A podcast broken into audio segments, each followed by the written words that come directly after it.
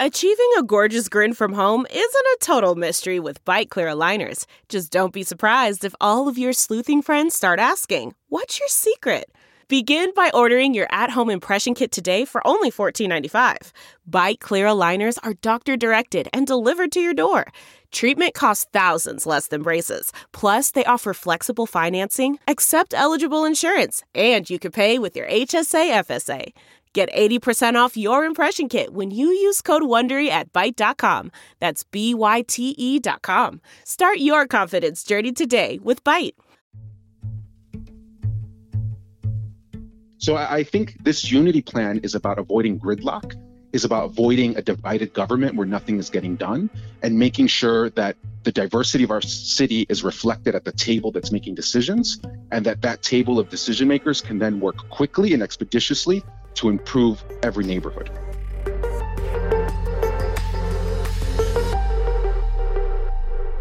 Hi, everybody. I'm Fran Spielman. My guest this week is Alderman Carlos Ramirez Rosa of the 35th Ward, which includes Logan Square, Avondale, Irving Park, Albany Park, and Hermosa. He is Mayor Brandon Johnson's choice to chair the powerful City Council Zoning Committee and to be the new mayor's City Council floor leader. Carlos, thanks for joining us. Thanks for having me, Fran. Wow, how did all that happen? How did you go from chairman of a five member Democratic Socialist caucus with no leadership position in the new in the old city council under Mayor Lori Lightfoot to the big kahuna under Brandon Johnson at the age of 34? Well, I've been telling uh, folks for the past couple weeks that the reward for a job well done is more work. Um, as one of my uh, as one of my uh, colleagues, Alderwoman Nicole Lee said, uh, we punish the competent. Um, but I, am just really humbled and I'm really honored uh, that Mayor Brandon Johnson asked me to serve as the zoning committee chair and as his floor leader. For the past eight years on the city council, I've been working uh, to whip votes for our progressive agenda. Uh, I'm really proud of my record passing major progressive legislation whether that's the updates to the Welcoming City Ordinance, strengthening our city sanctuary city policy, the Empowering Communities for Public Safety Ordinance, which led to the election of 66 police district councilors uh, this year. Um, I've been able to do those things by bringing my colleagues together. Uh, oftentimes, um, with the mayor on the opposite side of the issue.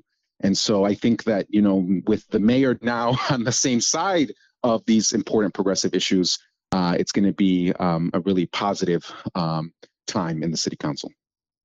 Yeah, you did have to fight for a lot of those things, and Lori Lightfoot was dragged kicking and screaming into honoring some of the promises that she made as a, in, as a candidate for mayor.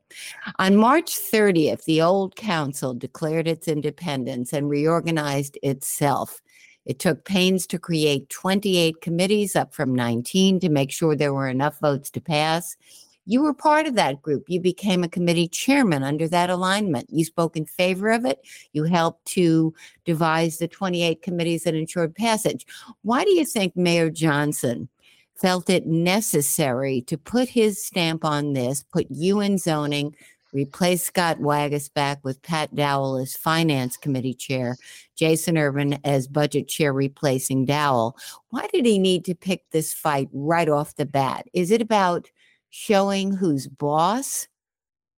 You know, I, I don't view it as a fight. I view it as collaboration.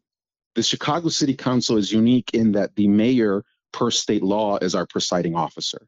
So other major cities have a speaker of the council, uh, have a president of the council that's elected separately from the mayor. In Chicago, our laws make it so that the mayor is a part of our city council. If there's a 25 to 25 split, the mayor casts the deciding vote. So the mayor is an integral part of the Chicago City Council. And the proposal that was voted on March 30th was done so with the knowledge and expectation that after April 4th, there was going to be a mayor, and that mayor was going to have input. The March 30th proposal um, was an incomplete proposal.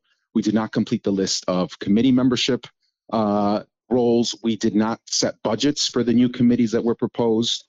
If you look at the March 30th proposal, and if you look at the unity plan uh, that Mayor uh, Johnson released with the support of a vast majority of the city council, what you see is 80% of what the council proposed on March 30th.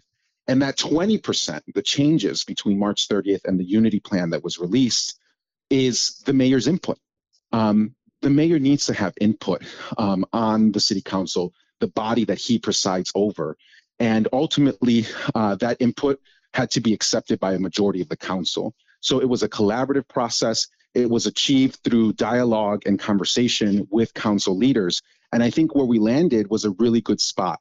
It unites the city ideologically, uh, racially, geographically. You see the diversity of our great city reflected in the updated leadership plan put forward by Mayor Council, uh, by, by Mayor uh, Brandon Johnson and council leaders. Is it about making certain that his legislative agenda moves swiftly and is not sabotaged? We have gone through four years of gridlock in the Chicago City Council, and it has not benefited anyone. We enter this term with major crises, the migrant crisis, violence, um, you know, the ongoing need to create jobs. We have to get things done for the people of the city of Chicago. And people want to see Mayor Brandon Johnson succeed. You know, my colleague, um, Alderman Brian Hopkins, he was one of the most vocal, strongest supporters for Paul Vallas. In this leadership structure, this updated one, he will be the chair of the Public Safety Committee. He's committed to work with Mayor Brandon Johnson to move our city forward because that's what our city needs right now. So I, I think this unity plan is about avoiding gridlock, is about avoiding a divided government where nothing is getting done, and making sure that the diversity of our city is reflected at the table that's making decisions and that that table of decision makers can then work quickly and expeditiously to improve every neighborhood.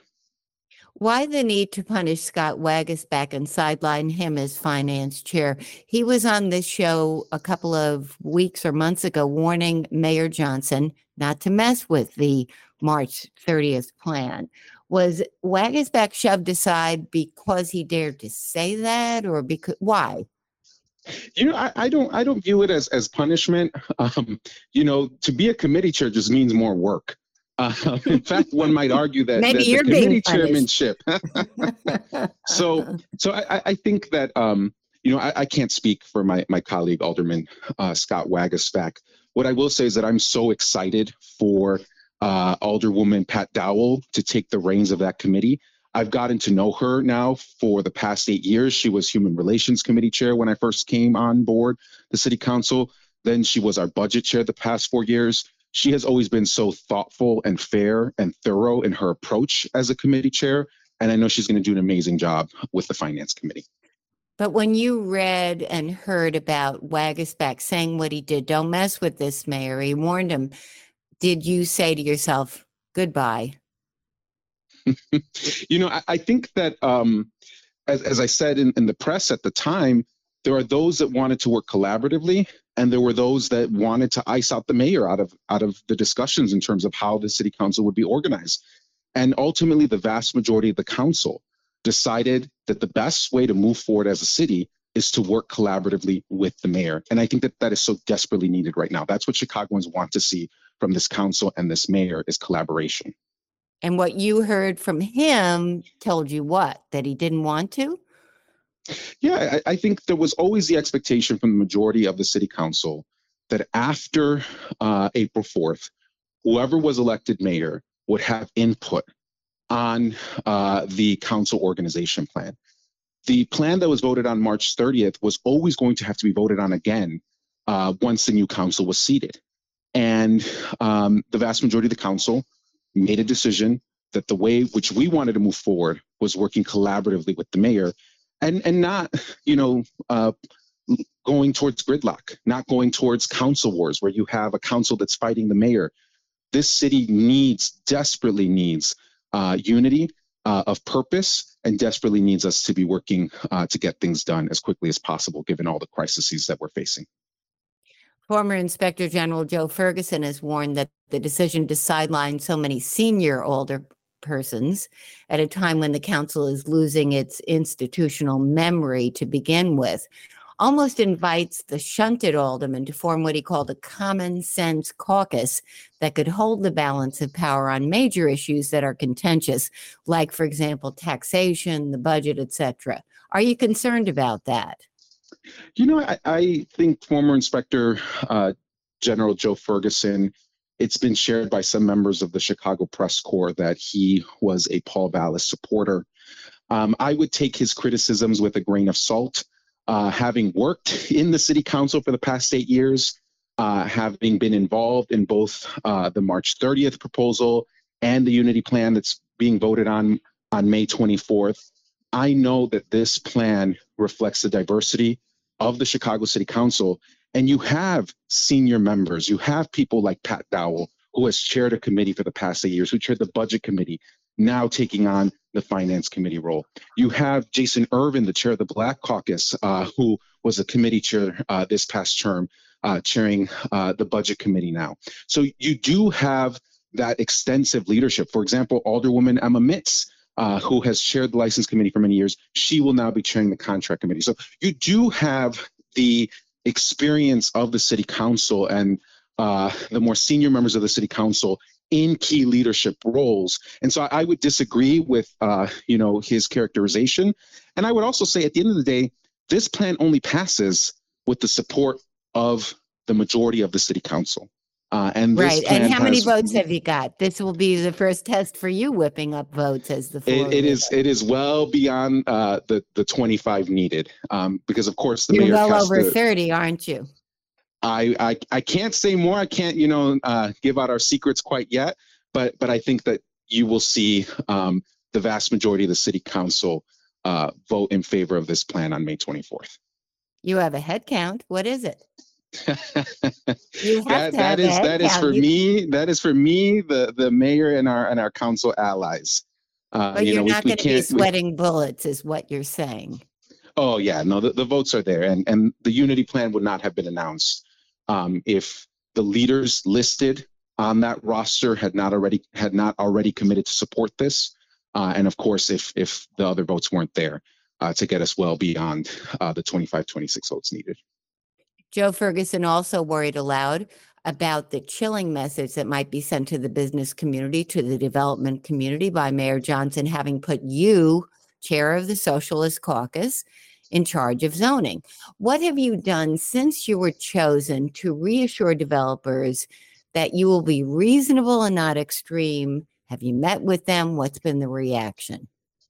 Yeah, again, I would take uh, Joe's criticism with a grain of salt. He's angry that we were on different sides of uh, the uh, mayoral race. But I will say that uh, in regards to working with developers, I'm proud of my track record sitting down with developers, sitting down with community stakeholders, and crafting win win compromises um, where we have been able to attract record investment to the communities that I represent Logan Square, Avondale, uh, we've been able to welcome new residents while protecting longtime residents. So I'm really proud of my track record.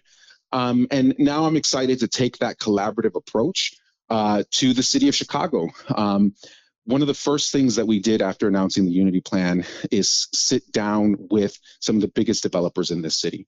There is no question that the city of Chicago needs more housing. Um, and that means market rate housing. That means affordable housing. And we're not going to accomplish that unless we have cranes up downtown, in the South Loop, and across this city. Um, that is good for the city. It creates good jobs. And I'm committed to facilitating uh, that continued investment uh, in our neighborhoods.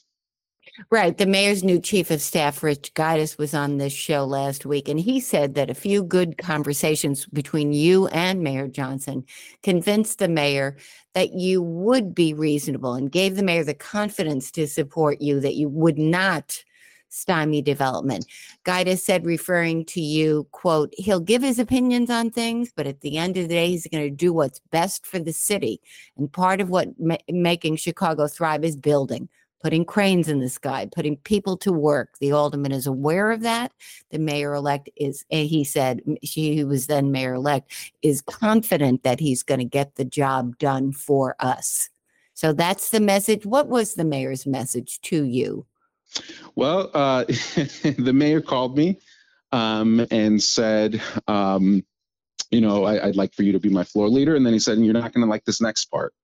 And I said, "Don't do it, don't do it." Um, and he and and he asked me to be his uh, his zoning chair. You know, I think um, I, I think that I, I've made it no secret that housing and housing policy is my passion. And um, in the March 30th proposal, I was slated to chair the housing committee. That is what I wanted. Um, I spoke with many reporters and made it very clear that my top choice was the housing committee. Um, but the mayor felt um, that, um, you know, someone um, who shares his progressive values, someone who has a track record of working with developers uh, to get major projects done, um, someone uh, with uh, that resume uh, should serve as zoning committee chair uh, in, as part of this new leadership structure. And uh, and in that conversation, we did talk about the importance of um, you know the central business district uh, and keeping those cranes up in the sky. Um, that is my voting record. If you look at my voting record, um, you know over the past eight years, I have consistently supported uh, many of these big projects uh, throughout the city of Chicago because they create good jobs and they're so vital to our economy. Um, and so, absolutely, uh, you know, I'm committed to working with our mayor, to working with our friends uh, in labor, and to working with developers to make sure that we keep those cranes uh, up in the sky and that we continue to have uh, investment throughout the city of Chicago. And will you push to raise that demolition fee that you pushed for to protect the areas around the 606? Will you do anything about that as you yeah. promised? Well, if you look at uh, you know the mayor's housing justice platform that he ran on, central to that is protecting two to four flats, um, and that push to uh, protect two to four flats predates this mayoral administration. It goes back a decade plus with organizations like Logan Square Neighborhood Association identifying the loss of two to four flats as one of the primary reasons that schools become under enrolled as you lose uh, those family size units and you lose families in the neighborhood. It's one of the reasons why commercial corridors, commercial corridors, even in very wealthy areas, oftentimes uh, have a high vacancy rate because there's just not enough families uh, to sustain uh, those commercial corridors. To have a thriving community, you need to have multifamily housing. A lot of cities across the nation are trying to catch up. They're trying to say, look, we zoned a lot of these neighborhoods for single family, and we realized that was a mistake. And now we need to build two flats and three flats and four flats. The great thing about the city of Chicago is that so much of our development occurred prior to 1950 when we were building that multifamily housing. That is the greatest source of naturally occurring affordable housing in our communities. Um, and um, I'm committed to continue to work with my stakeholders in, in the community and to continue to work with this administration to move forward those protections for two to four flats. Now, one of the ways that we have uh, found to be effective in protecting two to four flats is uh, a demolition impact fee. You know, the city of Chicago on the west side and the south side has such a need for infill development. You can look at communities like Garfield Park, where you have a park, you have a train, you have beautiful historic housing stock. You have everything that is necessary to have a thriving community, yet there are so many empty lots that are sitting undeveloped. So there's really no reason why you should then have to go to a community like Logan Square and knock down a beautiful two to four flat. Um, it's it's not good for the city as a whole. It's not good for the environment, and it's not good for our housing stock. And so, really, that fee is about protecting that two to four flat. We don't want it to be demolished. Now, if the developer does decide to demolish it, then they pay a fee, which in turn goes towards a community land trust, which helps offset the loss of that naturally occurring affordable housing by providing the city with funds to build more affordable housing in the immediate area. So, how high will it go? Should it well, go? that is that has to be determined uh, through data and through a study. We started with 5,000 per unit uh, because that is what had uh, been done in Evanston and has been the law for uh, quite some time. So it's 5,000 per unit or 15,000 per building, uh, whichever uh, amount is higher. Um, we are conducting a study with the support of the Chicago Department of Housing. And once we get that uh, study finished, we'll be able to have a clearer sense of how effective the policy has been. Although the initial look at the policy shows it's being uh, it's been quite effective. Um, but we'll be able to see how effective the policy has been uh, and uh, you know what more needs to be done uh, to make sure that we're protecting those two to four flat buildings. On Wednesday, the mayor will preside over his first city council meeting. The council will be asked to ratify the $51 million transfer of surplus funds to the migrant crisis. But sadly, this is only enough money to cover those burgeoning costs through June 30th. Immigrant families seeking refuge in Chicago, fleeing oppressive conditions and governments in their homelands, are continuing to come into Chicago. We have well over 8,000 already, no end in sight. Lori Lightfoot declared this a state of emergency before leaving office. It empowers her to call out the National Guard and the new mayor to do that. It also empowers the chief procurement officer to sign all kinds of emergency contracts, etc. Tough decisions need to be made to stop immigrant families, many of them with young children, from having to sleep on the floors of police stations and so crowding those stations that everyday citizens can't even make their way to the front desk to file a report. What is the mayor's long term answer to this crisis. We saw him go to a field house and a police station symbolically to see for himself this week on his first full work day. What is his plan? Well, the transition team uh, leading up to May 15th was meeting on a daily basis to convene federal, state, and local stakeholders to discuss uh, what needed to be done um, once this administration came into office. Um, the first deputy uh, chief of staff, uh, Dr. Cristina Pacione Zayas, she has been leading up those efforts.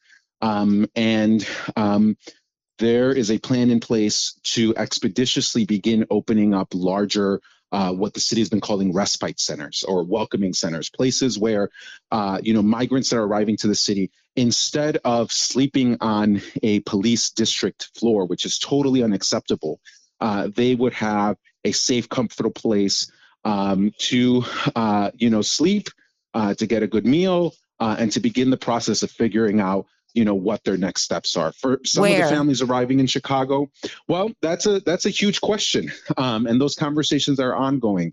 Uh, there have been a number of locations identified.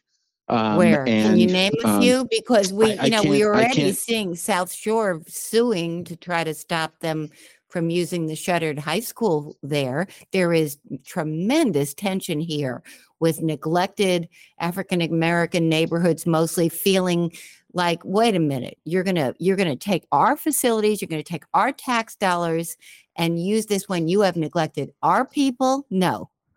So what do you and, do? where where are you going to put this, and how do you stop that tension? look, Republicans and, and folks like Abbott have been working for years uh, to create discord amongst the Democratic base, to create ill will between Black and Brown communities. I think that our new mayor has made it clear that he wants to unite this city, and he's spoken very powerfully about his experience as a Black Chicagoan growing up in the city and seeking public services from Cook County Hospital, and Delia Ramirez, uh, our congresswoman, uh, who arrived here uh, and received medical services despite the fact that her uh, family were not U.S. citizens. So I, I, think that you know this is a welcoming city. Um, it's it's tragic to see some of the rhetoric, but the same time, we've also seen communities stand up and say we're going to welcome our neighbors. Um, in the same communities where you've seen some people protest, you've also seen people cook meals. You've also seen people collect pampers and and basic necessities that these families need. So I am really heartened by the great love uh, that our city has shown to these migrants. Um, yes, there are some vocal people who have said some um, things at community meetings, but I think ultimately, uh, you know, by and large, our city has welcomed these migrants. I can't share at this moment, going back to your, your question, uh, the specific locations but I do know that um, you know we're we're very close to to moving on a number of those locations, um, some big um, and and some small, uh, primarily uh, in uh, Spanish-speaking communities. And the reason why you want to do that is because you want the migrant that arrives here to be able to that doesn't speak English to be able to walk out of the shelter and to be able to go to church, to be able to go to the local business. That leads to a much smoother transition into the city uh, and allows them to more quickly be integrated into the fabric of our neighborhoods. And the money, where is that going to come from when the money runs out in the end of June? Well, the federal government has already identified some money. Unfortunately, they're giving New Not York enough. a lot more Not than enough. they're giving us. Exactly, yes. You know, our partners at the federal level tell us that more is coming, that this is just the start. Uh, and we're in very serious talks with the state um, to identify uh, a large sum of money to be able to open up uh, some of these shelters sooner rather than later. But there's no question, no city can do this alone. And we really do need a national response uh, to make sure uh, that you know we continue to be a nation of immigrants. On, a, on her final day in office, Lori Lightfoot signed a blitzkrieg of executive orders that appeared designed not only to cement her legacy as she sees it, but also to box in Mayor Johnson. There were two that particularly seemed controversial to me. The first, creating a permanent pension advance fund and dedicating every dollar of the some $650 million in surplus funds that she claimed she left from this year and last toward pensions to pay down some of that debt, just as Lightfoot did to the tune of 242 million in the final budget. Will Mayor Johnson sign an executive order undoing that? Surely he has other priorities for those surplus funds after promising a billion dollars in social programs that form the cornerstone of his anti-violence strategy. Look, I think it was wholly inappropriate for Mayor Lightfoot to sign 10 executive orders in her last day in office. You know, I, I think that once you're a lame duck executive or a lame duck legislator, you have to be very careful about what you pass, particularly when the voters have already rejected you. Um, and there's no question that, that Mayor Lightfoot was resoundingly rejected by the voters of this city uh, who opted to take another path. And so I, I, think it was wholly inappropriate of her to issue those executive orders. Some of them are good. Um, and and some of them are are, are just simply uh, ridiculous. Um, and know, the, the, the pension, the pension one. Is there any way that she should be telling Mayor Johnson every penny of this surplus money, six hundred and fifty million, if we were to believe her, should be devoted only to pensions? You know, I, I think that, um, you know, ultimately it's going to be up to the mayor to decide uh, what he wants to do with those executive orders that she issued. I think Rahm Emanuel issued his last executive order over 100 days before he left office. So to issue 10 executive orders on your last day in office, it's it's it's wholly inappropriate. I mean, I think the mayor would be justified if he said, "Look, I'm just to, you know, nix all 10 of these because it was inappropriate what she did." Um, and then decide, you know, how he wants to move forward with some of those issues. You know, the one that that I uh, have paid the most attention to is the one she issued around zoning changes. Zoning. Um, right. And, What's bo- what bothers you about that one?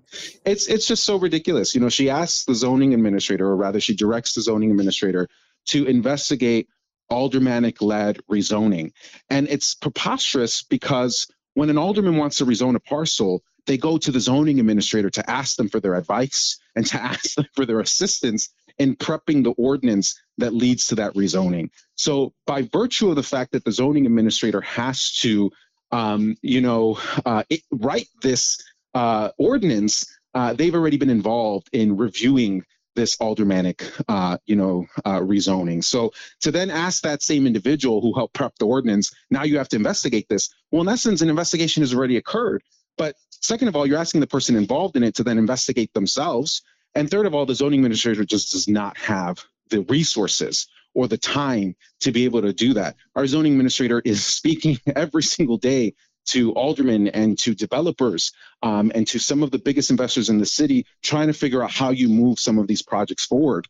Um, and, and they just simply do not have the time or the personnel to be able to conduct an investigation of every single uh, downzone or rezone that they themselves were already part of. So I, so I think it was just preposterous. Were the, were the were the really problematic ones. Some of them were innocuous. these two, the one about the pension uh, advance and the surplus monies, and the zoning one. Do you expect yeah, him to undo I, I, these? You know, I think at the end of the day, it's it's going to be up to to the mayor to decide how he wants to approach those things. But you know, I, I think that it was really inappropriate what what Mayor Lightfoot did, uh, and and and I do hope that you know there there is an appropriate response. Um, and the surplus money of the pension money, aren't there other priorities for at least some of that money? I mean, how could he how could he devote every penny to pension advance when he has so many other things that he promised? It's just I, I think that Mayor Lightfoot in her final days really worked to harm this incoming administration. And uh, I just, I, I think that it's, it's, it's, it's sad. It's unfortunate. Um, but you know, we now have to come together as a city and and uh, clean up the mess that she left us. So, are there other ways she worked to uh, harm the administration that we don't know about? Well, I, I think that um, I've heard from people working on the migrant crisis uh, that a lot of basic information was not shared with the transition team. That it was very difficult um, to get, uh, you know, uh, basic data or basic information from the city that would help the transition team better prepare, um, and not just on the migrant crisis, but a whole host of issues. Uh, that the transition team was looking at. Um, it's also my understanding that, um, you know, when Mayor Rahm Emanuel left, he uh, left the incoming administration with a transition book. Um, it's my understanding that that, that does not happen uh, in this case.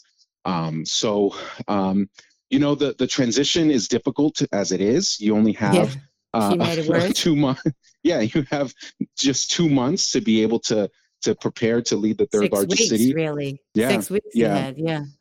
Yeah. So, so, so, so you you're saying she was a bit of a sore loser here. You know, those are your words, but well, I don't know. How would you put it? I'm not trying to. I just, yeah, I, I think, I think she was not happy um, about not uh, receiving a second term, and and I think that she was not helpful um, to the extent that that she should have been if she really wanted to see the city succeed after her departure.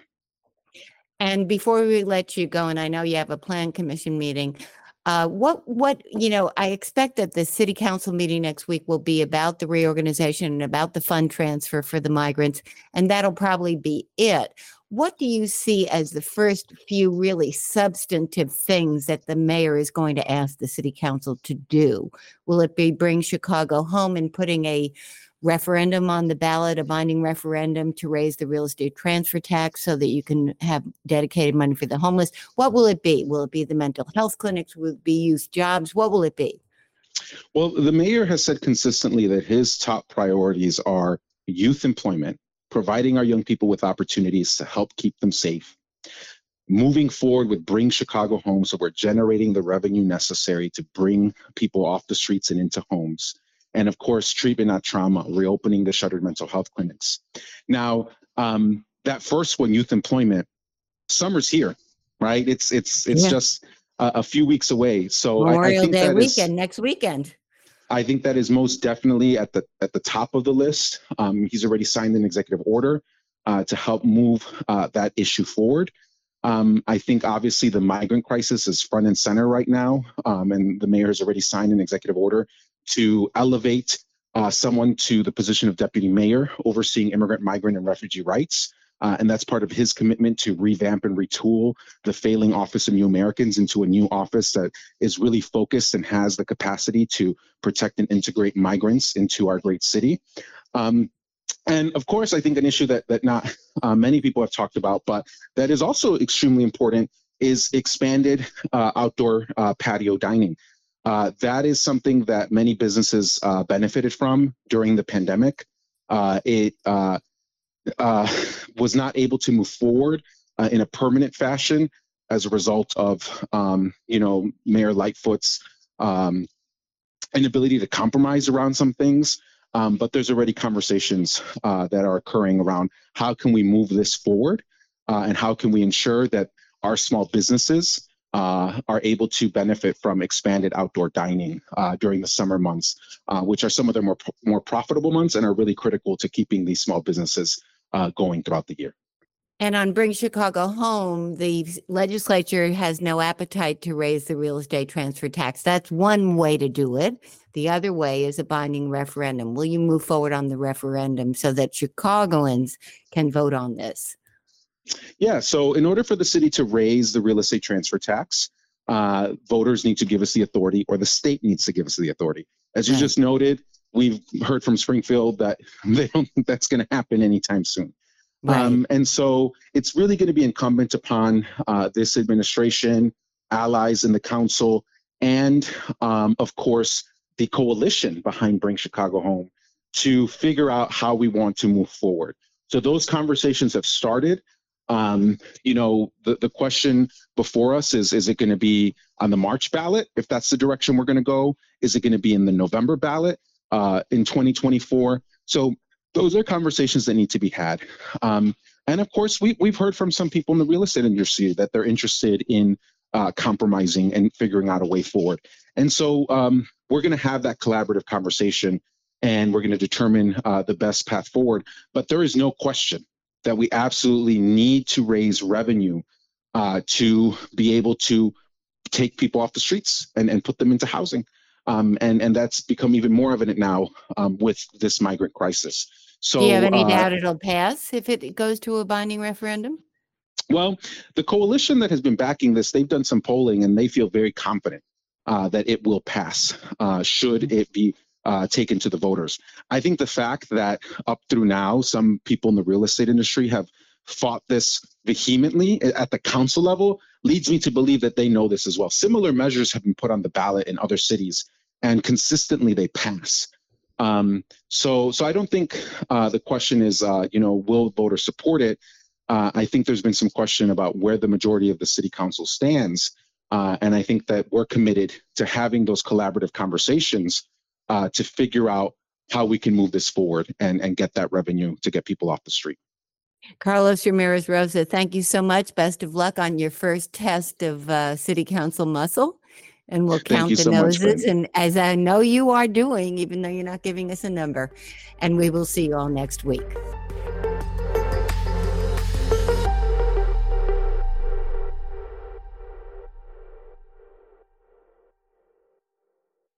Look around. You can find cars like these on AutoTrader. New cars, used cars, electric cars, maybe even flying cars. Okay, no flying cars, but as soon as they get invented, they'll be on AutoTrader. Just you wait. AutoTrader.